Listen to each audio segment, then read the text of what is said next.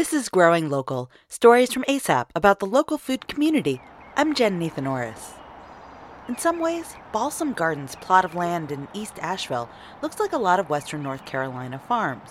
It's about 11 acres at the end of a dirt road, nestled next to a river with mountains in the distance. See, right now we're doing field prep for some winter squash that we're going to plant um, next week that should be ready, oh, mid to late September, something like that. So we're going to do butternut and acorn. And, That's farmer Stephen um, Beltram.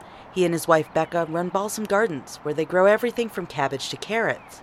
You can hear the birds fly over their East Asheville farm, but also the rush of a major highway that's hidden behind a row of trees.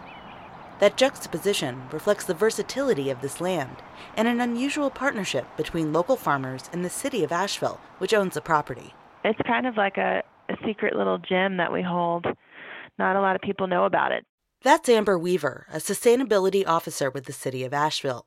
She describes the property as vacant grassland before the city started leasing it to farmers. The Swannanoa River that runs along the edge of the land has flooded several times, making the land unsuitable for building projects like affordable housing. So the city decided to lease the land for agriculture as part of its Food Policy Action Plan. Weaver explains that the plan aims to increase access to nutritious food, foster a robust regional food economy, and address short term food emergencies and long term food security. Balsam Gardens submitted a proposal to the City Council, and they came to an agreement on a three year lease with a three year renewal. It was a good marriage between the 11 acres that were available and an interested farmer who was able to lease the property. The timing was perfect. Stephen and Becca had recently purchased another piece of farmland in the city limits, but it required a three year waiting period before they could become certified for organic production there. Growing produce on the leased land helped them bridge the gap as they waited for organic certification. It gave us a landing pad to expand our operation during the 36 months that we couldn't grow vegetables at the farm that we purchased. So it gave us a way to cash flow that mortgage and, well, stay in business. Stephen says having a multi year lease was essential to making this partnership work. If you have a lease of a reasonable amount of time to where you can settle in and really work work the land because it takes, you know, more than one season to to get to know what you're doing at a particular site.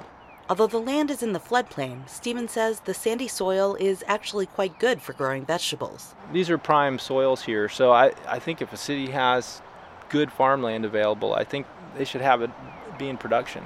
Asheville is part of a growing trend of cities that lease public land to farmers. Baltimore has over a dozen urban farms, most of which are located on city owned vacant properties. The city of Lawrence, Kansas leases vacant properties for free, provided the land is used for food production. Stephen says these kinds of partnerships are good for farmers like him and for the community as a whole. I think that giving people the opportunity to interface with agricultural production and see where their food comes from, I think is is really good for our culture. And then I also think that organic farms, I think that the green space and the ecosystem functions that we're supporting are beneficial in an ecological sense as well. Learn about more farm partnerships in Western North Carolina and ways to get involved with local agriculture in ASAP's local food guide, AppalachianGrown.org.